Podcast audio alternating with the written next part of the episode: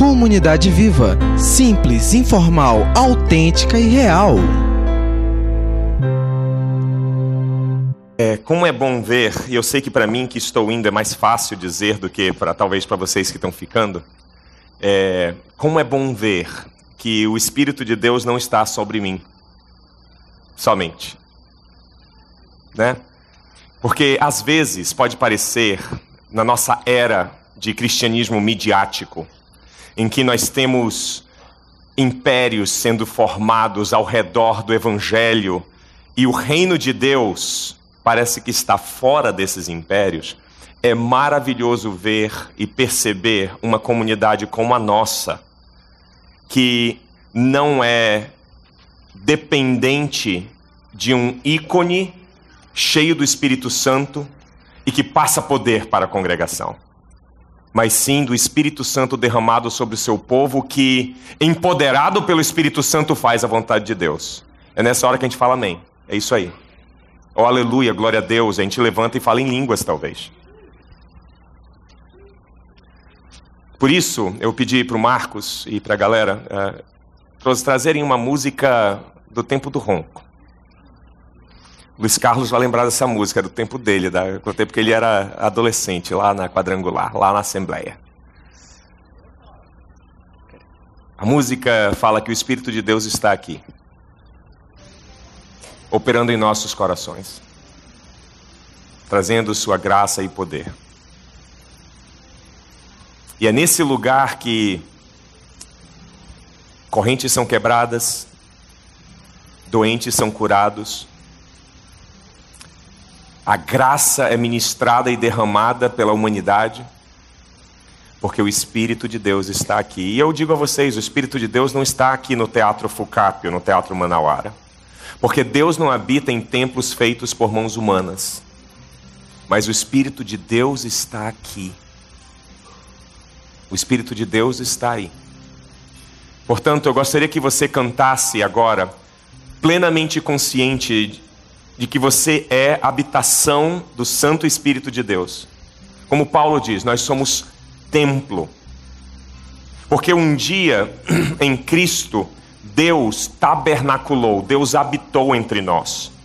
Mas foi em sua soberania que Deus decidiu que ele derramaria o seu espírito não mais sobre pessoas especiais, e não me coloque nessa categoria, mas aprove a ele colocar o seu espírito e derramá-lo sobre toda a terra.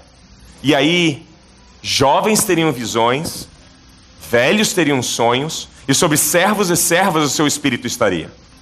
É isso que o profeta Joel falou. Então, eu acredito que o nosso coração não precisa ficar conturbado ou mexido, porque o Espírito de Deus está aqui. O Espírito de Deus está aí. Então vamos cantar essa realidade. Vamos ficar de pé? É sempre melhor ficar de pé para cantar. Cante.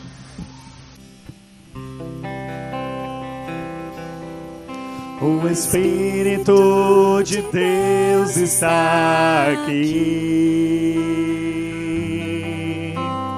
operando em nossos corações, trazendo sua vida e poder ministrando sua graça e amor. Os feridos de alma são curados, os cativos e oprimidos livres são.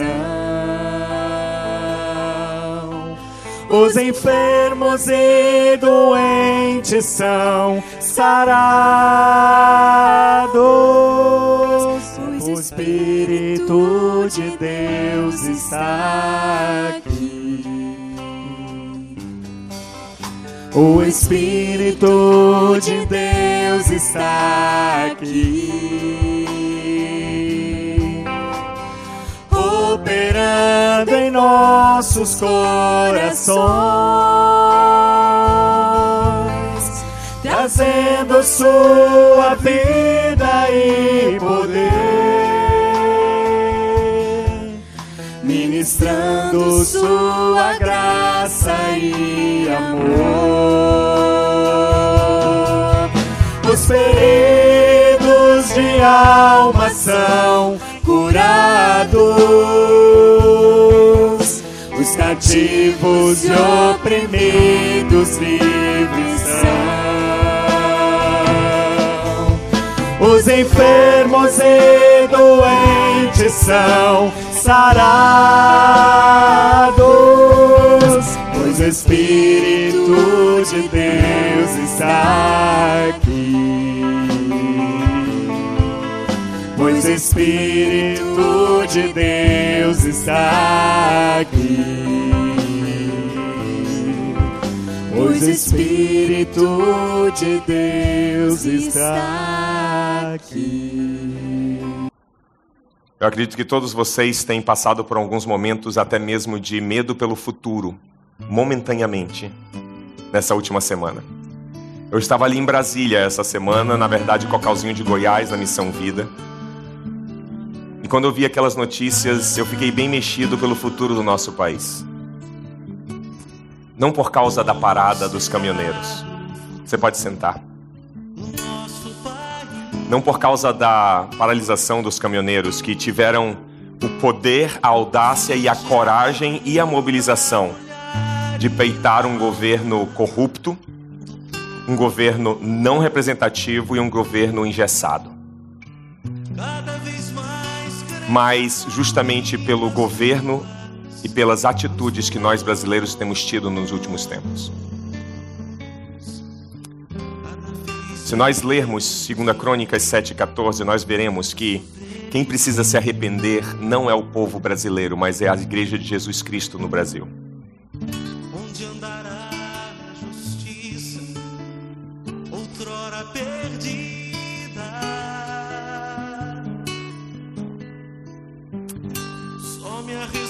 Porque se nós somos já cerca de um terço da população brasileira, que se chama pelo nome do Cri- Cristo, isso se falarmos somente daqueles que se chamam de evangélicos ou protestantes, se incluirmos os nossos irmãos católicos, somos mais de 95% da população brasileira. De cristãos.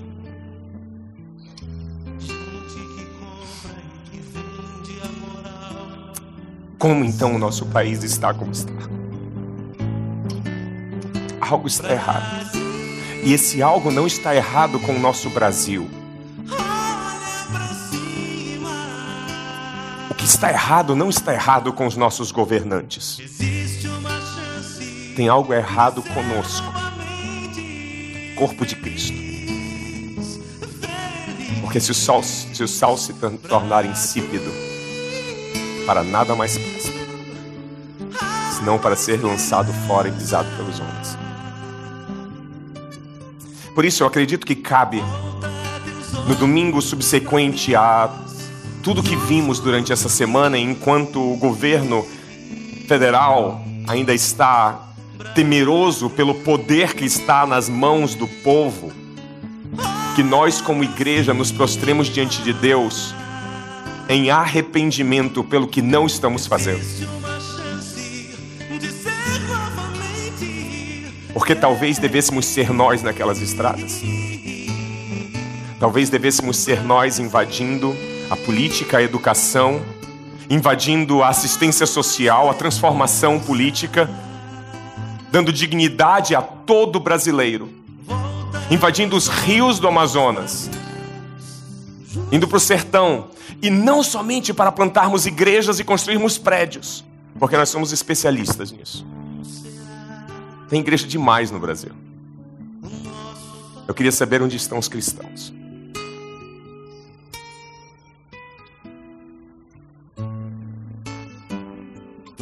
Portanto, eu acredito que é momento de o povo que se chama pelo nome de Deus se humilhar e orar e arrependido pedir que Deus sare a sua terra. Porque o problema do Brasil não é do governo. Porque o governo não é dono dessa terra. O problema do Brasil é de Deus, porque de Deus é a terra e toda a sua plenitude. Logo, O problema do Brasil é do corpo de Cristo. Logo, o problema do Brasil é meu e seu.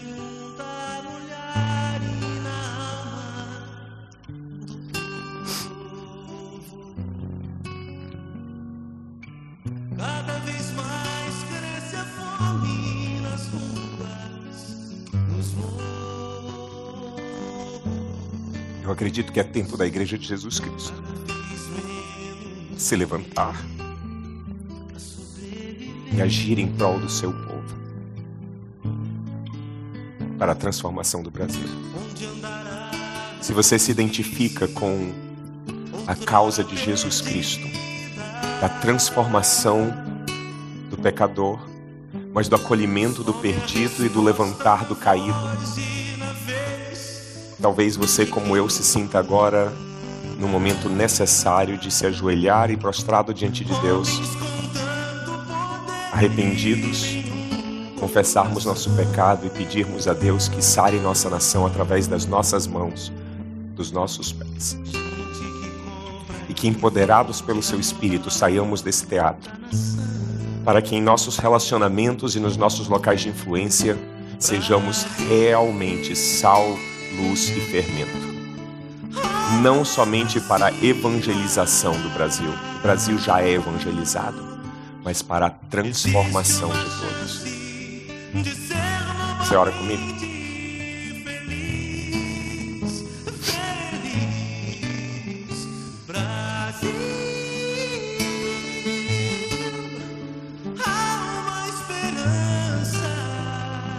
Senhor nosso Deus, nosso Pai, nós elevamos as nossas vozes essa manhã em clamor a Ti, não para pedir que Tu intervenhas na situação do nosso Brasil, como tantas vezes já fizemos como Tua igreja no Brasil, mas para Te pedir perdão.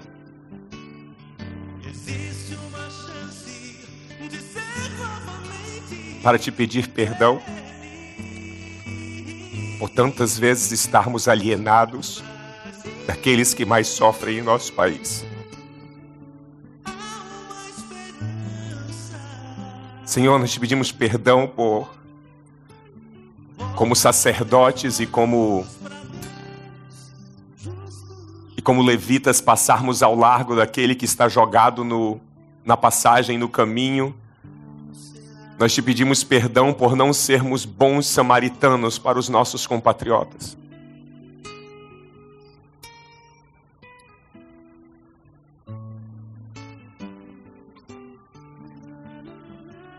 Senhor, nós te pedimos perdão por sermos simplesmente críticos de plantão nas redes sociais. Senhor, nós te pedimos perdão por sermos bons púlpitos e igrejas lotadas.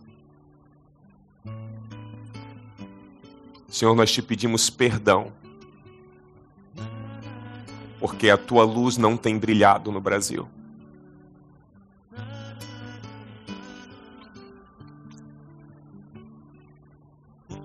Arrependidos, Pai, nós te pedimos que através do teu corpo aqui representado, espalhado por todo o Brasil, tu sares essa nação.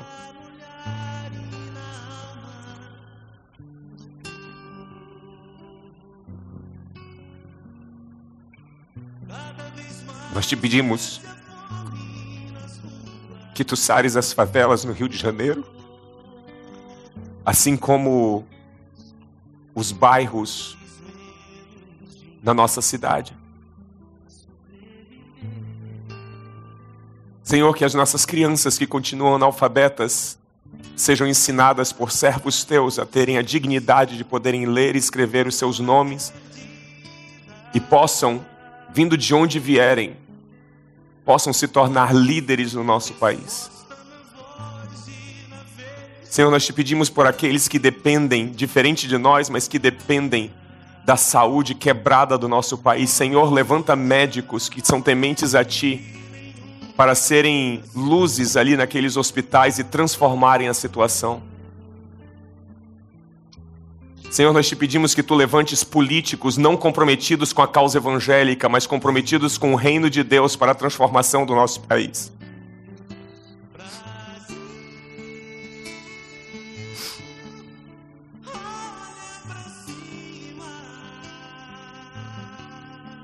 Nós pedimos, Senhor, que tu levantes realmente o teu povo. E que, como um povo, nós contagiemos outros, não com uma causa terrena, mas com uma causa eterna. E que o ressoar do teu desejo de que todos sejam salvos seja o canto da nossa voz. Senhor, esse é o nosso desejo esta manhã. O meu desejo, Senhor, é que esse seja o desejo desta comunidade até que tu voltes. E que a transformação do Amazonas passe por esta comunidade. Que passe pelo corpo de Cristo. Que passe pelo teu povo. Senhor, nós nos comprometemos contigo que seremos essa transformação. Portanto, dá-nos coragem, dá-nos vigor, dá-nos visão. Por isso dependemos do teu espírito. E é no nome de Jesus, que fez tudo isso conosco, que nós chegamos a ti. Amém.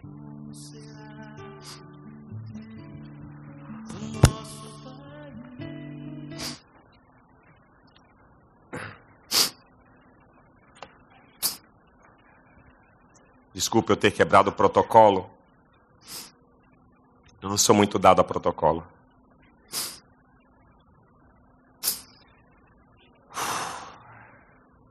Deus tem sido tão maravilhoso. Eu acho que eu estou virando pentecostal, sabia, Larry?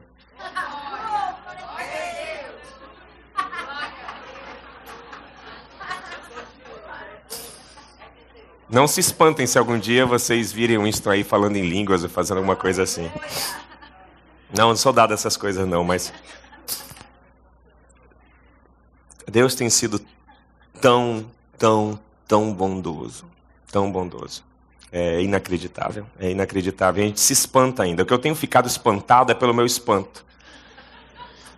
Sabe, porque a gente vê Deus fazendo as coisas há. Eu tenho 40 anos, eu sou filho de pastor, neto de missionário. É, eu, eu fico olhando e fico vendo, por que, que eu me espanto ainda? É tipo, pô, não devia me espantar. Toda vez Deus faz, Elisa. Toda vez. Não tem uma vez na história da humanidade, Regina, que Deus não tenha feito. Toda vez ele faz, apesar do seu povo. Uau! Ele levantou o povo de Israel e apesar dele veio o Messias. Então não se espantem se apesar de nós Deus transformar a situação não só do Brasil, mas do mundo. Não se espantem quando o reino de Deus for estabelecido sobre a terra. Não se espantem quando não houver mais choro, nem dor, nem morte. E eu ainda acho que a gente vai se espantar como se nós achássemos que realmente ele não ressuscitaria, ou melhor, já que já passamos da ressurreição, ele realmente voltou. Uau! Hoje, a nossa proposta é continuando a falar sobre as raízes de uma comunidade viva é falar sobre mais uma raiz, visto que já falamos a respeito da cruz e como, para que sejamos uma comunidade viva, precisamos ser uma comunidade da cruz e na cruz. É necessário que também nós estejamos na cruz, nos sacrificando por aqueles que ainda não tiveram os olhos abertos para a realidade do reino de Deus. Não como um poder de julgamento, porque em nenhum momento há poder na cruz é tão, é, é para mim é tão chocante quando eu ouço de púlpitos pelo Brasil todo que há poder na igreja de Jesus Cristo. E sempre me parece que esse poder é, na verdade, o mesmo poder que está lá em Brasília ou lá em Washington. Enquanto o poder da cruz é o poder de um Deus que se esvazia de si mesmo, entrega a sua vida por pecadores e toma o pecado dos pecadores sobre si e se sacrifica. Esse é o poder da cruz. O poder da cruz não é o poder do Trump, por mais que ele tenha sido eleito por, majoritariamente por evangélicos brancos protestantes. O poder não é o poder do Temer, por mais que o mundo evangélico brasileiro tenha apoiado a caída da Dilma e ela precisava cair. A prisão do Lula ele precisava ser preso, já que ele é, sim, já condenado em segunda instância por unanimidade. Mas o poder da cruz não é esse. O poder da cruz é um poder subversivo infiltrado pela sociedade, se sacrificando uns pelos outros, uma pessoa de cada vez, e chamando pessoas a viver a vida da cruz. Não foi só essa raiz que falamos, mas domingo passado, Larry, chega mais. Nós falamos sobre o, a raiz da graça. E a graça liberal, generosa, deslavada. Sabe, graça. Como é que mede graça? Seu Mário, tem como qualificar alguma coisa que é de graça? Graça é graça. Não tem como qualificar algo que é simplesmente generosidade deslavada, derramada completamente por qualquer um. E é essa também uma raiz de uma comunidade que quer se chamar viva. Hoje, eu, mesmo que esteja sentindo o agir do Espírito não só em mim, mas em vocês, eu me declaro meio que incompetente para falar sobre o terceiro ponto e, por uma coincidência divina, é, essa semana eu achava que eu não viria, não estaria aqui, justamente pela, pela revolta dos caminhoneiros. Eu acho que nos livros de história nós um dia vamos ler isso, a revolta dos caminhoneiros em 2018. E provavelmente, lembrem, existe sempre três lados da história: o lado dos caminhoneiros, o lado do governo e a verdade. Então, procure sempre a verdade. Mas com todo o negócio dos caminhoneiros, eu fiquei com medo de não estar aqui. Aí eu liguei para o Nelson, que é o, agora o responsável por coordenar uh, o culto e o domingo e os palestrantes e tudo mais. Eu falei, Nelson, eu estou numa enrascada aqui. Eu talvez não chegue para o domingo, eu queria muito estar no domingo. Aí eu perguntei dele, cara, eu vou falar sobre o Espírito Santo, eu acho que eu tenho que chamar um pentecostal. E aí, Larry, eu liguei pro Larry, foi a primeira, assim, na lista era Larry, pastor Martins, e aí eu, Jonatas. O Jonatas é batista, mas ele conhece o Espírito Santo. Então, acho que os batistas não entenderam a piada, mas tudo bem. É, então, depois que eu soube que eu ia conseguir chegar e tudo mais, eu falei com o Larry: Larry, vamos fazer o seguinte. Eu vou estar tá lá, mas vamos fazer um bate-bola, vamos conversar. E hoje, então, eu queria que nós tivéssemos uma conversa. E o Larry. Só para lembrar a comunidade que eu sou o pentecostal mais batista que vocês vão conhecer. É, ele é, ele é um pentecostal reformado. E o Winston Batista é mais pentecostal que eu conheço. então estamos juntos, nós somos irmãos. E, e, talvez muitos de vocês não saibam, mas a igreja que o Laurence é pastor, tem outros pastores lá também. E Mical, esposa dele também, é, eu posso dizer que é uma pastora lá, porque ela pastoreia uma galera lá, não é verdade? Você não tem o título, assim como aqui na CV, ninguém me chama de pastor também. Eu não chamo o Larry de pastor La Laurence, só até feio. Mas uh, ele é pastor da PIEC Origem, primeira igreja do Evangelho Quadrangular uh, e Origem, né? porque a igreja tem passado por transformações lideradas pelo Espírito Santo. E se tem uma igreja aqui em Manaus que eu posso dizer que tem o mesmo DNA, mesmo que talvez uma vivência tradicional diferente, afinal de contas nós viemos do, dos batistas e eles vieram, eu posso falar no passado? Não. Eles estão com os uh, quadrangulares, mas nós nos encontramos aqui. Nos evangelhos. Aqui, nos evangelhos. Nós nos encontramos aqui. E é por isso que eu tenho muita liberdade com o Larry. Ele é um confessor meu. É, quando, na segunda-feira, quando eu estou revoltado com a comunidade viva, eu sento com ele. E falo, não aguento mais a comunidade viva. Ele, não, Stone, não faz isso não, cara. eles, eles precisam da palavra. Não, não desiste, não, cara. Fica lá. E se eu permaneci os últimos quatro anos aqui na comunidade, foi quando a gente realmente começou a adensar a nossa amizade. Os últimos dois anos, principalmente, é, eu devo, e eu acho que todos nós devemos ao Larry a minha sanidade. Então, é, o Larry é, é- é irmão do coração. E a mesma coisa para mim aqui. É psicólogo, eu precisava de um psicólogo particular. É, mas, Larry, um texto que é, explode na minha mente nesse momento, e, com to e, e, gente, pensa bem, com todo o pano de fundo que nós estamos tendo agora, com tudo que o Brasil está passando, tá? Mas um texto que explodiu na minha mente essa semana enquanto eu pensava nessa raiz, na raiz de, de, de sermos carismáticos, de termos o carisma do Espírito Santo, né? de termos o Espírito Santo, foi Atos 1,8. E eu gostaria de ler com vocês Atos 1,8, e eu lerei da NVI. Vocês talvez conheçam já esse texto, né? Eu espero que você conheça. É, diz assim o texto. Atos 1, verso 8.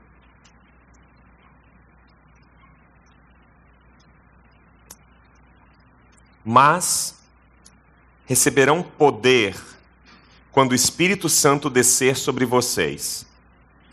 E, por esse poder, eu estou adicionando isso, tá? Ore pela minha alma. E por esse poder, vocês serão minhas testemunhas em Jerusalém, em toda a Judéia e Samaria e até os confins da terra.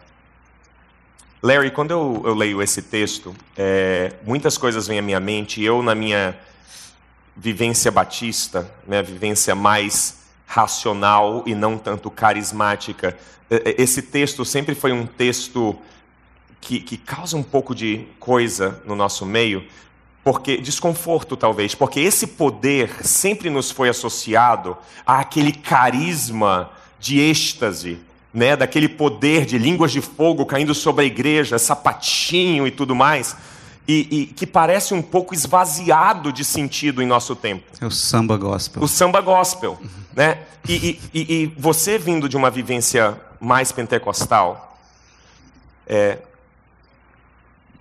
eu, eu acho que é importante nós ouvirmos alguém como você sobre o poder do Espírito Santo sobre a igreja. Porque quando eu leio Atos 1:8 eu vejo, mas vocês receberão poder ao descer sobre vocês o Espírito Santo e vocês serão minhas testemunhas.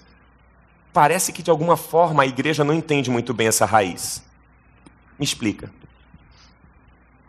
É, com todo com todo respeito, humildade e as lentes é, para ler a Bíblia com um olhar é, científico, artístico, histórico e cultural, que eu acho que a gente tem as bases assim para ler com e um coração temeroso, né? Que é totalmente possível que eu errei totalmente no meu, meu entendimento. É, em termos da minha história, eu sou bisneto de missionário, batista, inclusive, do interior do Rio Grande do Sul, interior do interior, assim, do interior, que tem que fugir do interior. Assim. Tipo, purus. Tipo isso, só que vinha de carroça, né? Diferente. É, o meu bisavô foi diácono na igreja batista, diácono que tem, né? Não é presbítero. É, tem diácono. Tem os dois. é. Bom, E do núcleo, gente- ele era tipo assim, o, O Paulo. o, o PG. É, ele era nessa função, assim. E naquele momento, no Rio Grande do Sul, acontecia uma coisa interessante. Era bem na época que aconteciam coisas interessantes em outras regiões do Brasil, especificamente no norte, no, no sudeste e no sul do Brasil. Que algumas igrejas que vinham de, uma, de um entendimento bíblico doutrinário é, parecido com a Batista e estavam vivendo coisas inexplicáveis, coisas que para o ser humano a gente chama de milagre, para Deus ele chama ajuste, talvez, né? Que não é milagre para ele. É, e aí viveu uma história que é muito comum de muitas histórias de igrejas pentecostais, nessa expressão do pentecostalismo, que eu entendo que todo mundo é pentecostal por causa desse texto, né? É, que esse texto ele tem a ver com 50 dias depois algo impressionante aconteceu e impactou todo mundo de uma região. E o que aconteceu antes, isso aqui é louco para mim, bicho. É, que a pergunta importante que surge aqui, eu acho que é a pergunta importantíssima para você ver no momento. E para o Brasil agora. Para o Brasil, exatamente. Cara, para o Brasil agora, é, em, em todas as esferas de, de soberania, né, de poder, e em todas as esferas hierárquicas é, de poder, Governo, governo, educação, todas saúde, elas. que é o verso 7. É? O Pai já determinou o tempo, a ocasião, para que isso aconteça e não cabe a vocês receber. Vocês receberão, estou lendo da NVT, nova versão transformadora, que é um pouquinho transformadora. O poder quando o Espírito Santo, de onde, como é que é a palavra depois? Descer. Ele descer. Ele não vai sair, ele não vai brotar. É interessante que o autor aqui, ele intencionalmente coloca ele descer. Ele, tipo, não diz ele veio, ele surgiu, ele, ele desceu, meio que dando a ideia assim, que não vem de ti. Vem de uma outra autoridade que não é você. Outra esfera, assim. E que Jesus condiciona eles receberem esse negócio depois que eles saiam. Então aí tem aquela história, cara, é muito importante que eu saia daqui, porque senão vocês não vão receber a outra coisa que existe nessa dimensão que vai capacitar e consolar vocês para serem o meu corpo. Uau. Que é até interessante que a gente está chegando no Corpus Christi, né? Que é assim.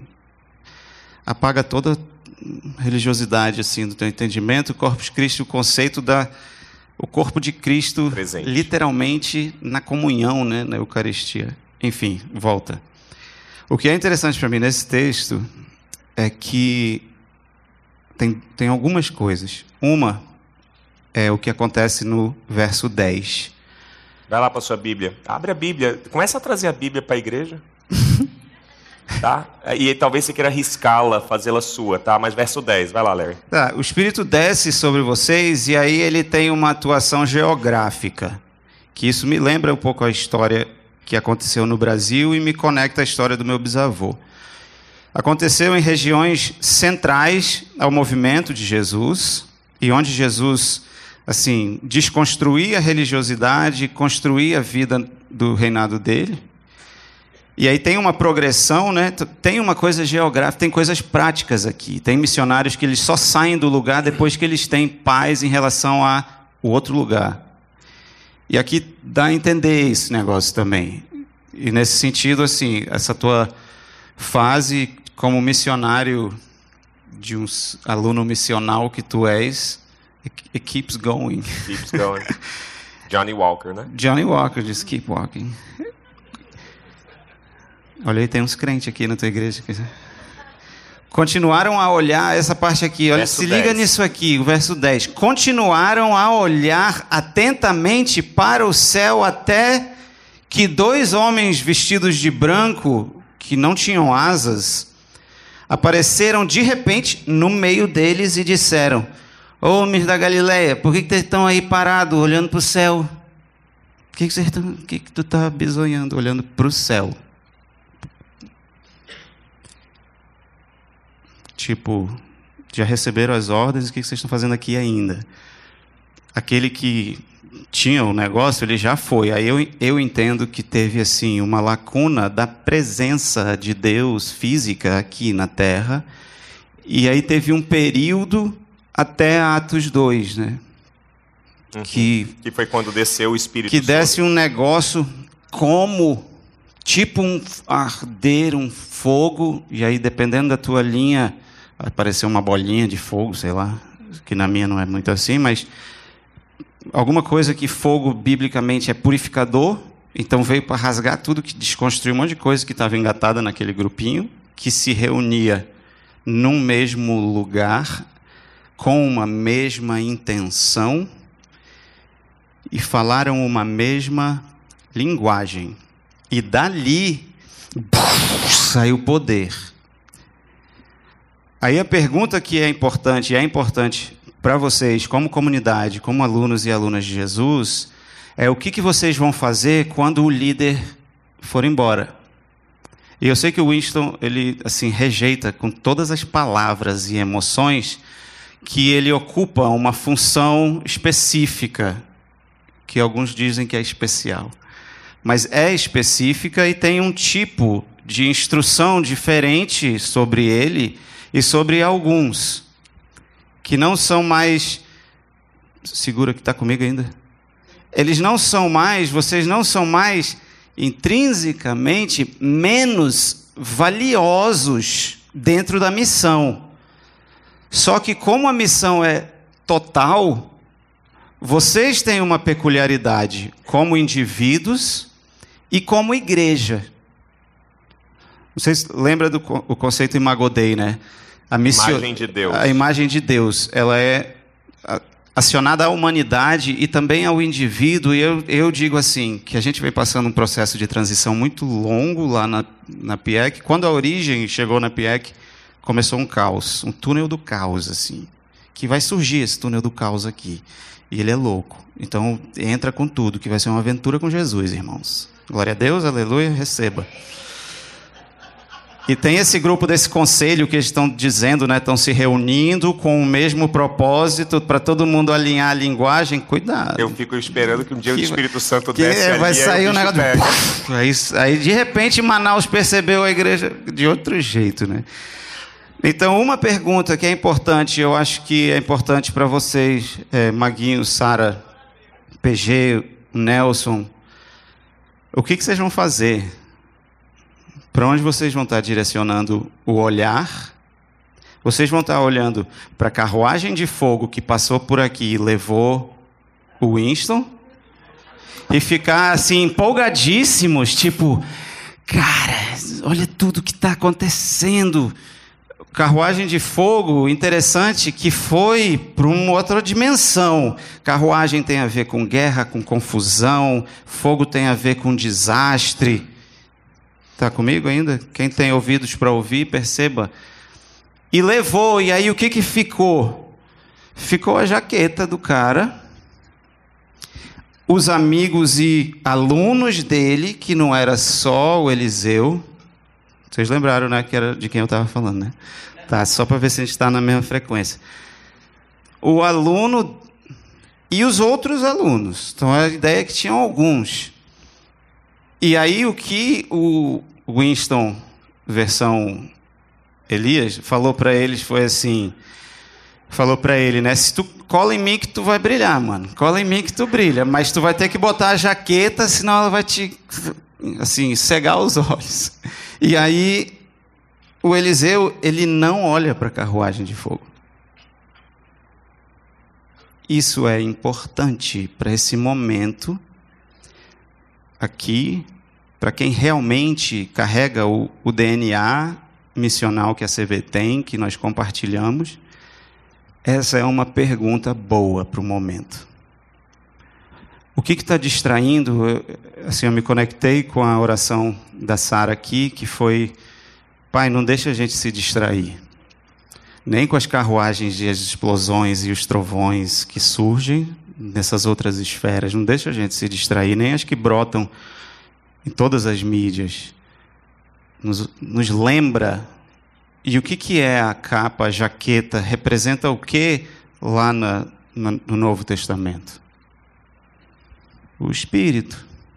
É aquilo que veio sobre ele, o, que, o poder que estava nele veio à tona. E nós somos parte dessa mesma história. E o que está acontecendo aqui, em nome de Jesus, é parte desse enredo. E vocês são os personagens. E aí a pergunta que cabe é: ou oh, galerinha, homens e mulheres de Manaus, o que, que vocês vão ficar olhando aqui quando o avião for? Se Deus quiser, vai ter gasolina. Se não, vai ser, um, vai ser uma profetada que é para você ficar, irmão. Deus já falou comigo claramente. Então, o meu entendimento aqui me conecta com aquela conversa lá atrás. Uhum. E aí, é, essa pergunta se torna muito prática de onde brota o DNA, quem são as pessoas que por osmose pegaram de ti, não porque tu era especial, mas porque tu era específico, peculiar nessa visão, e é num fluxo que nós dois fluímos bem e conectado na origem. É, aí, então tem essa pergunta, o detalhe que o poder veio de uma outra esfera, Aí vem talvez a ideia de que novas ideias surjam quando descer sobre vós o Espírito Santo, novas linguagens surjam. A tremedeira e esse negócio aí, sim, se não, se não fizer parte do que tu está enxergando, não entra nessa. Mas vem de fora. E é fundamental que vocês estejam em unidade na linguagem. Então, o que eu sei, essa igreja aqui não foi plantada com evangeliquez na, trans- na transmissão. Se esforcem, cuidem disso. A linguagem é fundamental para a mensagem fluir. E no nosso mundo líquido, né, segundo Bauman, é você é a mensagem, você é a mídia, e aí, aí o negócio, aí o bicho pega, né? A unidade na linguagem. E deixa o Espírito Santo falar, porque existem outros grupos. Desculpa eu estar embalando assim, mas tem algumas coisas que eu sentia que era importante eh, colocar aqui. Tem outros povos que ainda não são povo. Não sei se me faço entender. Tem outros grupos de identidade espalhados pela sociedade que se identificam com esses grupos, com ajuntamentos e a- tentem, se esforçam profundamente descobrir uma linguagem. Fica comigo aqui, Luiz. Descobrir um- uma, uma forma neurolinguística de convencer pessoas que a sua identidade, que tem raiz lá na origem, Gênesis 1, e Magodei, que é a tua identidade, esses grupos es- desorientados, atribuindo sua identidade ao que eles acham que têm em comum, talvez as distorções que eles acham que eles têm em comum. E aí a identidade peculiar, que é assim, tem parte da imagem de Deus que só brilha através de você, é um tipozinho de luz que só tem o seu perfil. É, as pessoas atribuem a sua identidade e o seu, o seu self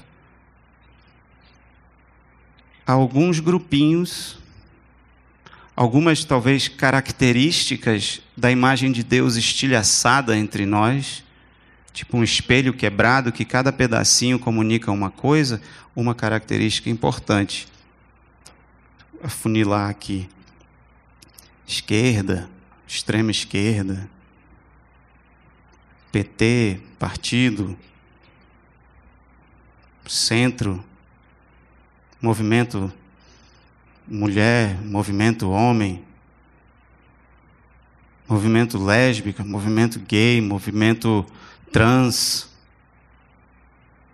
O que, que são essas coisas? São características em comum que as pessoas têm, características que Deus nos deu e que foi estilhaçada no nosso espelho interior. E o que a CV precisa lembrar esse povo é que o que vocês aprenderam do Winston e dos que absorveram pela osmose do espírito é a integralidade da identidade das pessoas. Então, a tua sexualidade, ela tem um ambiente embaixo do senhorio de Jesus. O teu entendimento sobre o que é justo precisa estar submetido ao senhorio de Jesus. O teu entendimento sobre como funciona a educação, como metodologias que hoje são mais interessantes, para que, serve tecnologia, tudo isso debaixo do senhorio de Jesus te conecta a essa história aqui. E não a tua identidade dentro do gueto gospel religioso. Que na verdade quando eu ouço você falar sobre povos se tornando povo, eu lembro realmente de Atos 2, com a descida do Espírito Santo, em que todos esses povos ouviram o Evangelho, ouviram a proclamação da boa notícia na sua própria língua, mas a partir daquele momento, mesmo que eles tivessem sido dispersados pela diáspora, e eu vou usar aqui a palavra de um pastor que eu ouvi um tempo atrás, é, estude a Bíblia, tá? É, o, o povo de Deus foi dispersado pela Galileia, pela Judéia e, na verdade, por todo mundo conhecido. E mesmo disperso, esse povo, empoderado pelo Espírito Santo, era um povo. Era um povo só, com uma só palavra, e em várias nações diferentes e falando várias línguas diferentes, eles estavam ali. E para mim, um detalhe mais importante, aqui eu talvez desempodere um pouco o local que nós nos colocamos muitas vezes, ou que outros colocam, não eram pastores, não eram rabinos, não eram mestres da lei. Até mesmo o próprio Paulo, que era rabino, mestre da lei e fariseu, ele afirma, e me desculpem pelo palavreado, mas esse palavreado é de Paulo, ele afirma que tudo no passado de religiosidade dele, por causa da cruz e uma vez impactado pelo Espírito Santo, é uma merda comparado ao que hoje ele é em Cristo Jesus.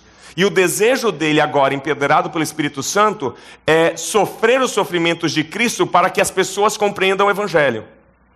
E é isso que o Espírito Santo faz. É, o Espírito Santo não vem empoderar homens maravilhosos, eloquentes, que vão. Está entendendo? E, e aí eu, eu chego para as palavras de Paulo, lá em Efésios 4,11. Existem em vários locais que Paulo fala uma coisa que eu acredito que a Igreja de Jesus Cristo, e aqui mais uma vez eu, eu faço ressoar as palavras do Laurence. Eu posso estar errado, mas isso aqui tem me impulsionado a vida pelos últimos anos. Esses próximos, esses próximos textos que a gente vai ler têm me impulsionado pela, por uma nova reforma. Uma reforma trazida pelo Espírito Santo que vai ser caracterizada pela destruição do clero.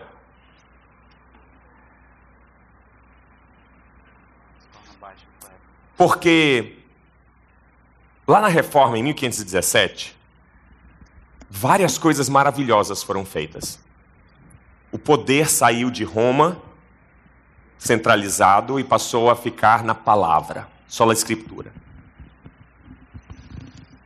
Depois, em vez de compreendermos sacramentos e, e, e, formas de concessão de graça, nós ficamos somente com a graça de Cristo, só a graça.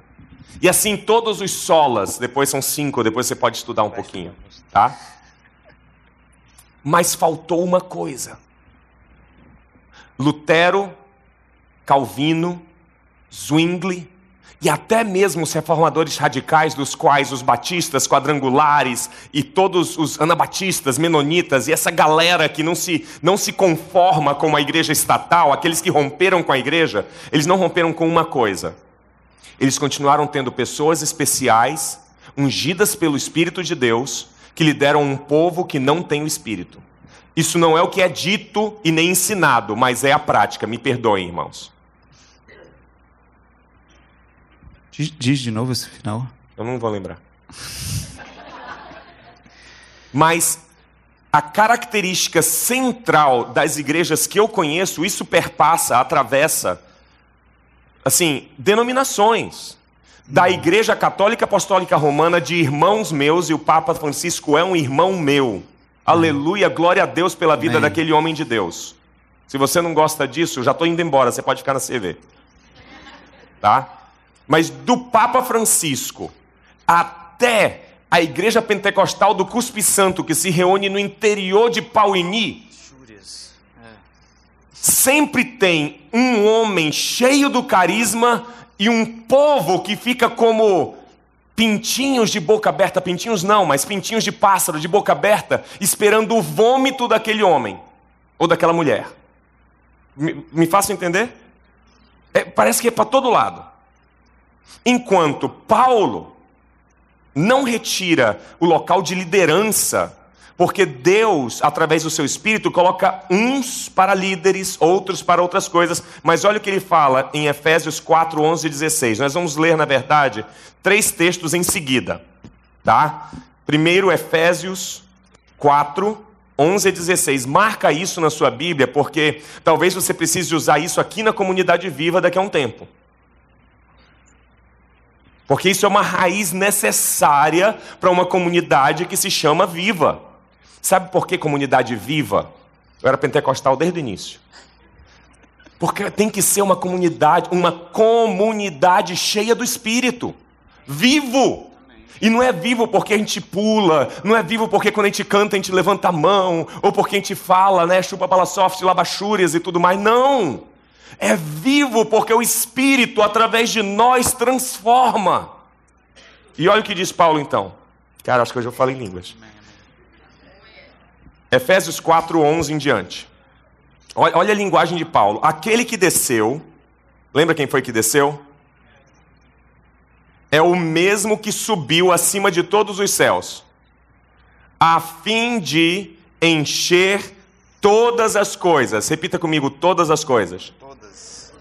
Então parece que aquele que subiu é o mesmo que desceu e que ele encheu todas as coisas.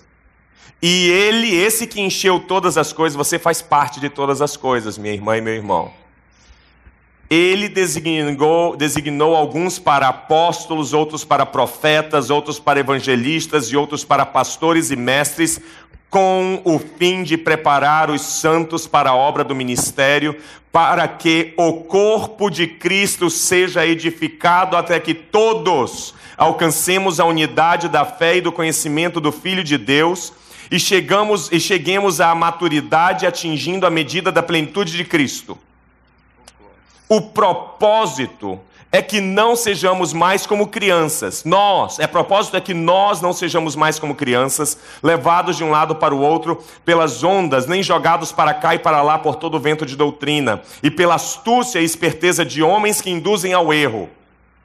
Antes, seguindo a verdade em amor, cresçamos em tudo naquele que é a cabeça Cristo.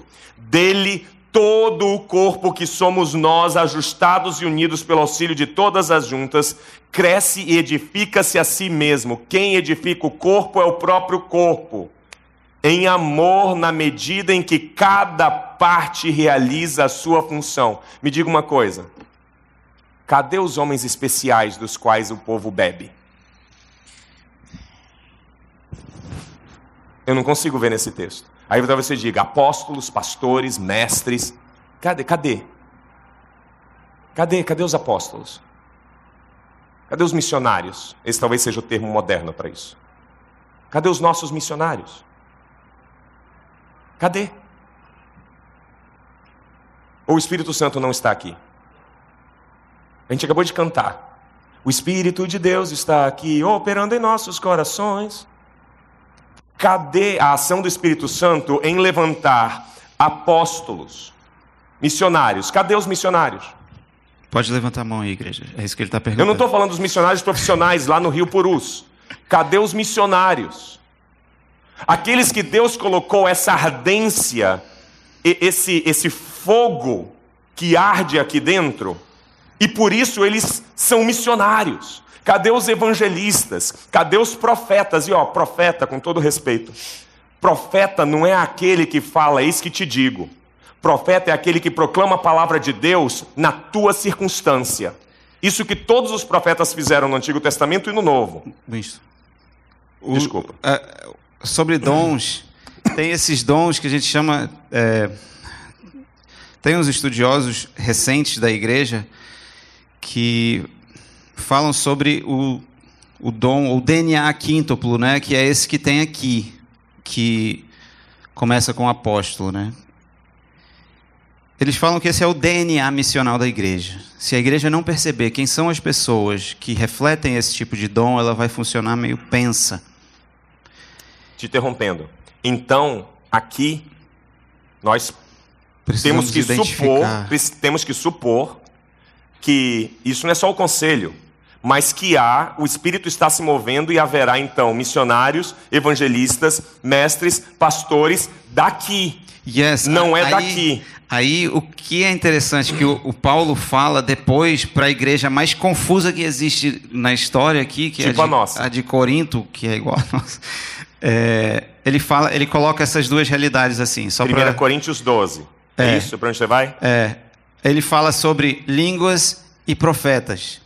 E aí ele deixa bem claro o que, a intenção que ele tem para aquelas pessoas é que elas profetizem. Profetizar é traduzir. Não é eis que te digo, varoa, irmãs solteiras que estão aqui, que foram anunciadas. Entendeu? Não é. Isso é profetada. O, o profeta ele fala da justiça de Deus para o povo de Deus. E aí o povo de Deus se levanta como justiça para este mundo. Amém. Então, se você quer experimentar, abrir a sua boca e ter uma outra experiência quando você fala com Deus, ele deixa bem claro, te enfia num lugar bem escondido. e tua aí lá, bicho, solta o verbo. Tu e Porque tá só tu lá, não tem ridicularização para cima de ti.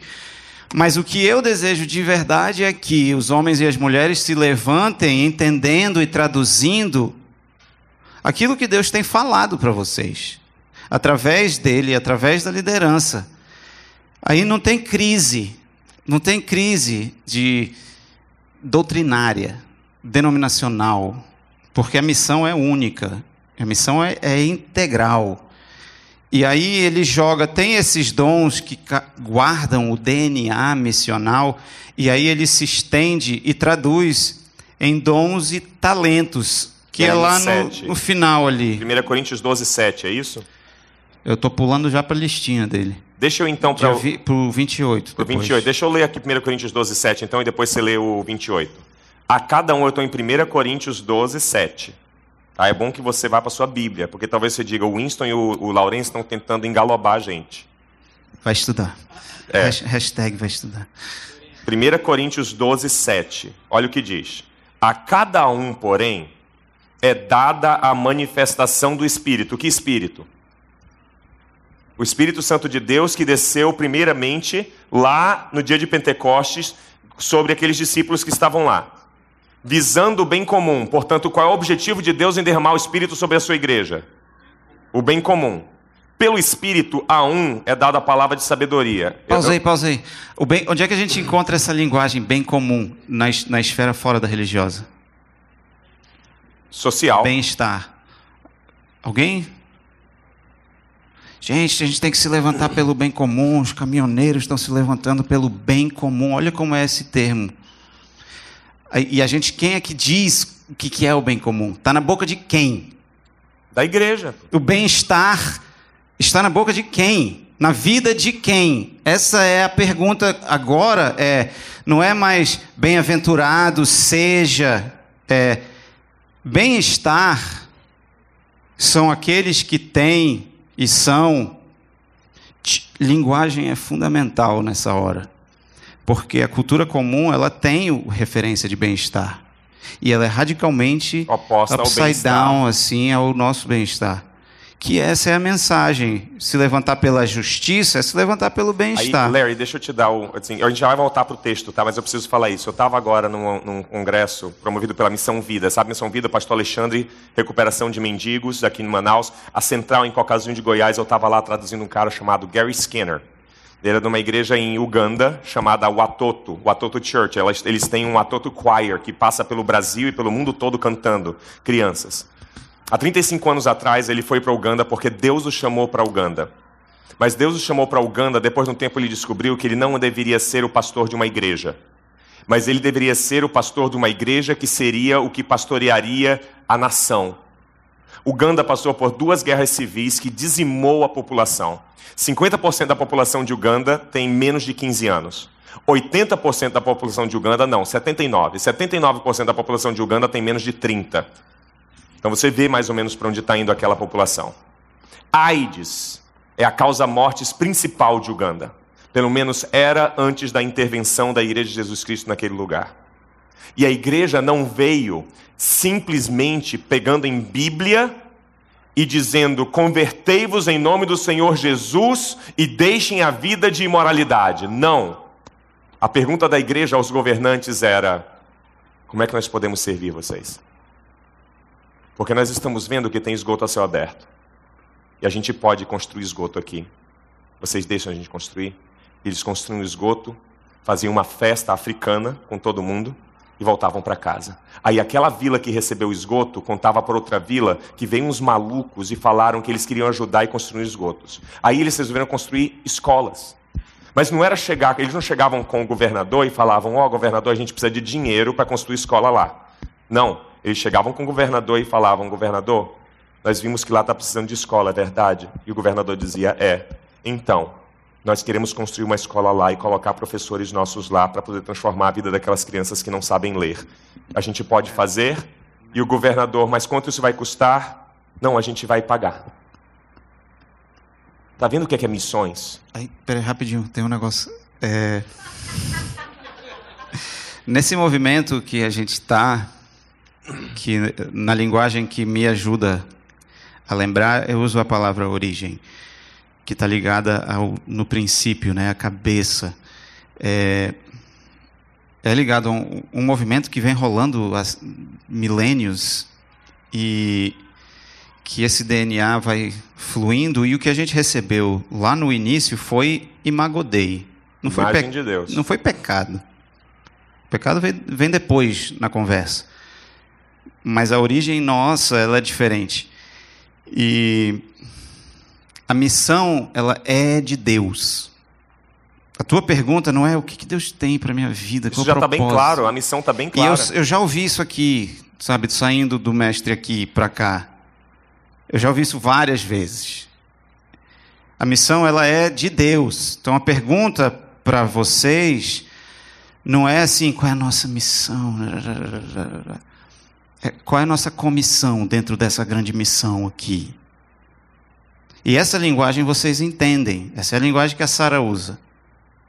Nessas outras, nesses outros CNPJs aí, a lembrança é: eu estou conectado a essa missão maior aqui. Aí tem um negócio que tem surgido no meu entendimento e eu tenho encontrado isso, tem ressonância disso, eu acho que até te falei já, sobre a peculiaridade, a peculiaridade da comunidade. Onde é que brota o que vocês têm que fala mais alto? Porque Deus agrupou esse tipo de gente, e como diz o Estevão Queiroga, esse aqui é um nós. E se tira duas pessoas daqui, não é o mesmo nós. Se tira uma pessoa aqui, não é o mesmo nós. E o que fala aqui, que conecta a gente com a instrução do, do Paulo, é assim: juntos, todos vocês são o corpo de Cristo e cada um é uma parte dele. Deus estabeleceu para a igreja, para a assembleia de todos os santos, ele estabeleceu, em primeiro lugar, apóstolos ou é, empreendedores. Essa é a palavra que faz sentido. Empreendedores enviados para inovar em outro lugar. Profetas esclarecedores, apontando o que é injustiça. Mestres, que são professores, são tradutores, intérpretes. A gente está lá no 27 e 28 de 1 Coríntios 12. Depois, depois, os que fazem coisas inexplicáveis aos olhos humanos, Milagres. os que têm o dom de cura em qualquer esfera, cura da alma, assim, é todo o ser humano, inclusive o médico, que ajudam, têm misericórdia pelos outros, os que têm dom de liderança, que é a proatividade da igreja, e os que falam em diferentes línguas. Entenda que diferentes linguagens, a ponto de se comunicar com qualquer grupo de identidade que tenta botar a sua identidade num gueto ali. É, aí, o que entendimento que eu tenho é que a igreja tem uma Imago Dei, essa comunidade aqui, ela tem uma expressão da Imago Dei. E algum desses dons e talentos aqui se destacam na CV. O que, que eu acabei de falar? Nós temos. Alguém ouviu? O que. Alguém tem 100 reais no bolso para quem responder. Qual foi? Não... Alguns dons que se destacam na CV, que tipo gritam mais alto. Por quê? Por causa do aglomero peculiar. Hã? Aglomerado. Peculiar e interessante que mantém liga nos núcleos de relacionamento. E aí tu começa a falar e uma coisa que nós temos muito em comum é a desconstrução da religiosidade, mas a proteção contra a irreligião. Então a gente tem verdade, a gente não discute se ela existe ou não, mas a gente sabe ela é distorcida para os dois lados e a gente tem paixão nesse negócio, e a gente tem dons parecidos de ensino, né? E por isso que é- nós, nós é brother. Bro. Mas a CV tem o DNA missional e tem algumas coisas que falam mais alto. E quando o conselho se reunir, começar a perguntar: beleza, qual é o nosso conceito de reino entre nós? E aí faz aquela avaliação que o mundo empresarial já manjou, que é vamos fazer análise do mercado, né? Mas sem pensar comercialmente. Vamos fazer realidade exterior, realidade interior. Vamos estudar isso. Quais são as necessidades que falam mais alto aqui? Onde é que se agrupa a necessidade que o povo que está sofrendo ali não consegue sair?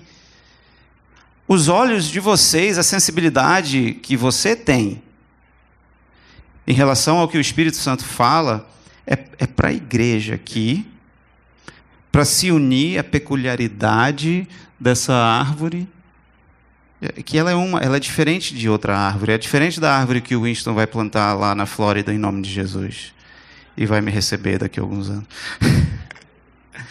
é outra árvore. O fruto aqui precisa ser peculiar, então precisa de uma igreja peculiar para botar isso para funcionar. Tá comigo? Tá entendendo, PG? E aí fica assim, ah, que é tudo, sabe aquela igreja? Aí preenche aí. O que, que dizem da CV hoje? O que eu já ouvi da CV? Sabe aquela igreja do shopping? Quantos já ouviram isso? De verdade. Olha olha o que essa, o que, que essa linguagem comunica. O que, que essa linguagem comunica? Pensem algumas decisões desafiadoras e difíceis, porque a linguagem dos que estão fora precisa ser o que está no coração e na intenção do conselho e da comunidade que traz os dons que falam mais alto. Aqui tem dom de ir para lugares que não são comuns. Bem claro na vida da Sara aqui. Super claro. Pessoa, a pessoa inquieta para estar tá lá no meio do mato. Para agrupar pessoas, pastorear pastores, cara. Isso aí não é comum. E a gente fala da missão peculiar de vocês, e se tu não estivesse lá, não ia ser desse jeito. Se você não tivesse na CV, não ia ser desse jeito. E aqui é fundamental, tem que estudar, cara. Tem que estudar. Eu vi uma história aqui, um cara, rapidinho. Um cara falou assim para um amigo dele na época de faculdade. Eu ouvi alguém dizer, eu nem lembro quem, mas. O cara, pô, bicho, eu já tentei estudar direito, já tentei estudar de esquerda, aí era um monte de livro. Era muito livro, bicho, que eu tinha que estudar. E aí chegava em casa, oito livros assim. Aí eu resolvi ser pastor. Porque eles só têm um livro, bicho. É só um que eles têm. Mas vai estudar. Essa- Por- São 66 se você for protestante. E aí tem ferramentas práticas que quem é do mundo estratégico, gestão estratégica de pessoas e processos, vocês precisam se levantar agora para descobrir que Deus está falando de um jeito que eu não sei se vocês estão entendendo. Lá na minha igreja eu sei o DNA da, da minha igreja. DNA da minha igreja muito parecido aqui, que são os dons do ensino os dons da de suprir a necessidade dos outros e de cura da alma. Se você for lá na minha igreja, você vai esbarrar em mais psicólogo do que ser humano, assim. É bizarro, é bizarro esse negócio. E mais assistente social e educador do que. Eu, meu irmão, o que, que você faz? Eu, eu sonho por um engenheiro lá na minha igreja. tipo um sonho meu. Ô, Romeu, talvez Deus esteja chamando para você ir para lá, cara. Receba em nome de Jesus, receba. Mas tu, tu entendes isso? Sim. E aí fica assim: o que eu quero que seja dito pelos que não conhecem a gente é que, cara, tu conhece a origem, bicho? O povo que quer ensinar e alcançar as pessoas e levar cura. Essa é a linguagem que eu queria muito ouvir. Porque aí é refletir a nossa peculiaridade. E tem igrejas que dizem, tu sabe aquela igreja que é daquele jeito? Essa é a tua peculiaridade, cara. Larry, essa tua linguagem me faz pensar, e a gente está chegando ao fim, tá, gente? Você vai poder almoçar. Alguém quer ir embora? Não. É, o Larry falando sobre a nossa peculiaridade.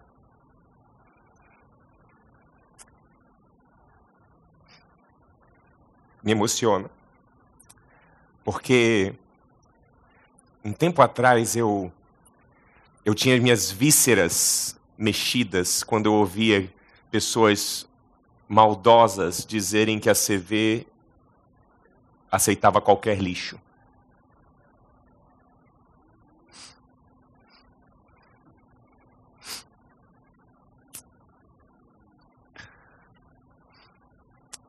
Isso me doía.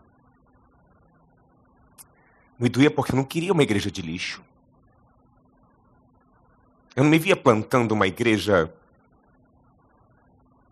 que ia ter lixo.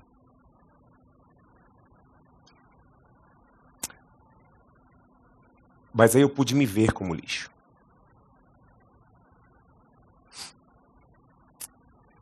E eu acredito que uma das razões que você veio para a CV é porque você precisava de achar um lugar em que, mesmo na podridão da sua vida, você poderia vislumbrar esperança de talvez ser reciclado pelo Espírito Santo, e, e, e mesmo do lugar da sua pecaminosidade, você poderia ainda vislumbrar a glória de Deus.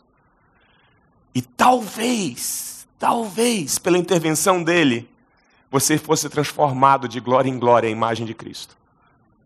Isso é um trabalho de reciclagem, de lixo. E eu acredito que esse é o chamado da comunidade viva.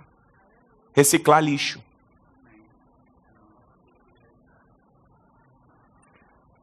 Eu acredito que Deus chamou a comunidade viva para ser a igreja daqueles que são vomitados pelas outras. E talvez você diga, pô, Winston, mas trabalhar com crente que foi vomitado pelas outras igrejas é horrível. Welcome to the club. É horrível. Porque vem dor, vem ódio, vem marcas, vem cicatrizes e nós somos chamados por Deus para que através do Espírito Santo tornemos dessas cicatrizes tatuagens, para que as pessoas possam mostrar para os outros as suas cicatrizes e possam alcançar outros feridos também.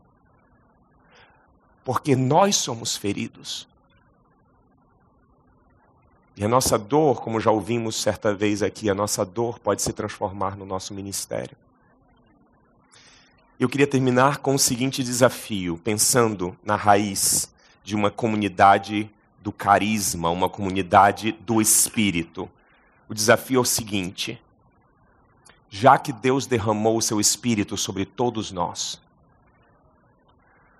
qual é o seu lugar peculiar de atuação no corpo de Cristo que se chama comunidade viva? Porque não há mais espaço para ficar sentado.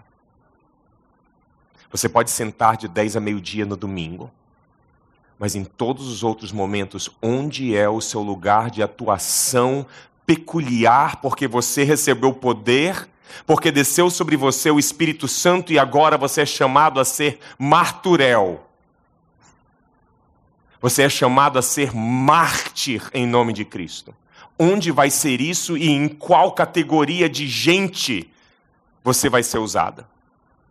Aqui na CV, fora, no, em Manaus, no Amazonas, onde quer que você esteja. Qual é a sua peculiaridade dada pelo Espírito Santo que vai ser usada, seja aqui dentro, dentro dos nossos headquarters, dentro do nosso quartel-general aqui? Ou como é que nós vamos transformar Manaus a partir da comunidade viva? Ou a partir de co-irmãs, como comunidade viva origem? O que é que você foi chamado a fazer? Eu acho que a gente precisa começar a cantar uma música diferente. Sabe aquela música do Espírito Santo que a Sogueles regravou do, do, do inglês? Não? Como é que começa? Você lembra?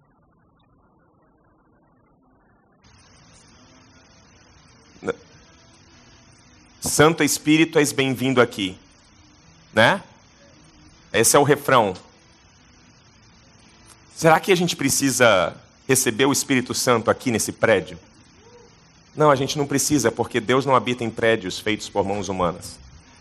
Na verdade, um tempo atrás, o nosso mestre disse que em três dias ele destruiria isso aqui e reconstruiria. E ele reconstruiu num corpo. Porque Deus não precisa de prédios. Deus não precisa de poder como nós, nós denominamos poder. Deus não precisa disso. Mas Deus escolheu habitar em corpos como o nosso através do seu Espírito.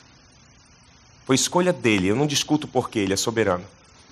E logo, se ele habita em mim, eu posso dizer: Santo Espírito, é és bem-vindo aqui, nesse lugar. Aí eu acho que quando nós tipo, começarmos a ter consciência de que nós somos não só habitados, mas empoderados pelo Espírito Santo, nós vamos começar a ter algum, ver alguns lugares de transformação. Na política, na, na, na, nos locais de cuidado humano, na educação e até na pregação da palavra. Mas vai sair da pregação da palavra, porque já tem muita gente pregando. Talvez não haja muitas pessoas vivendo subversivamente debaixo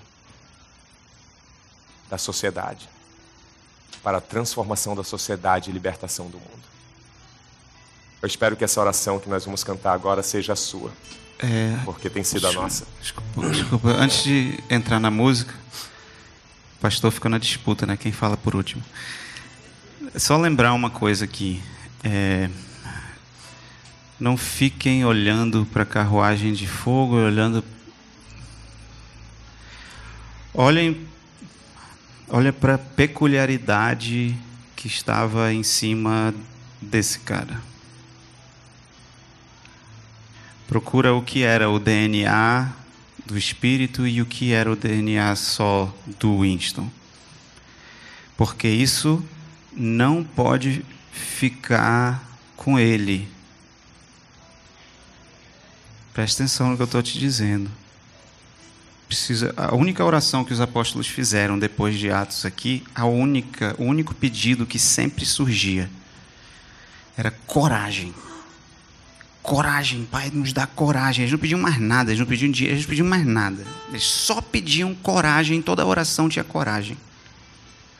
Então, coragem de vocês olharem para o que ficar por aqui, quando o fogo de Deus purificar para a nova glória da CV, o DNA que foi passado por ele.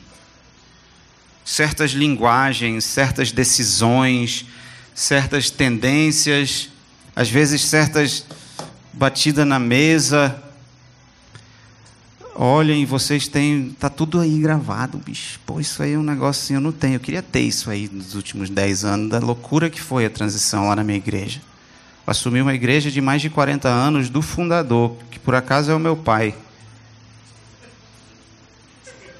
Aí eu sempre digo, né, minha frase sobre a gente, o Winston foi sábio e eu fui perseverante.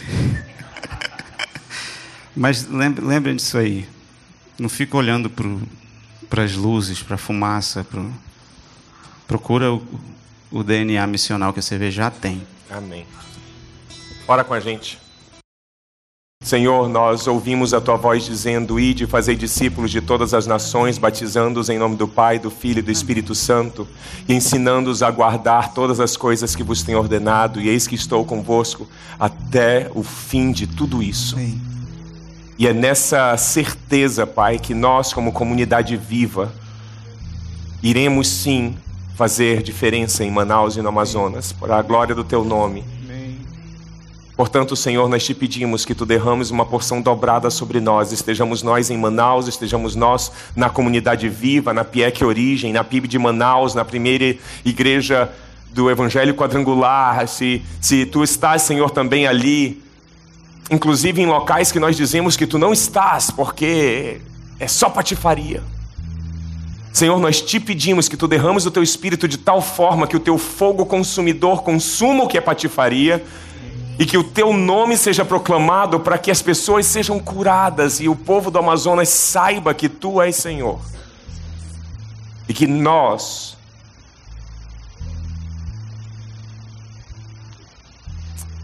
que nós comunidade viva tenhamos a honra a honra de sermos protagonistas nisso.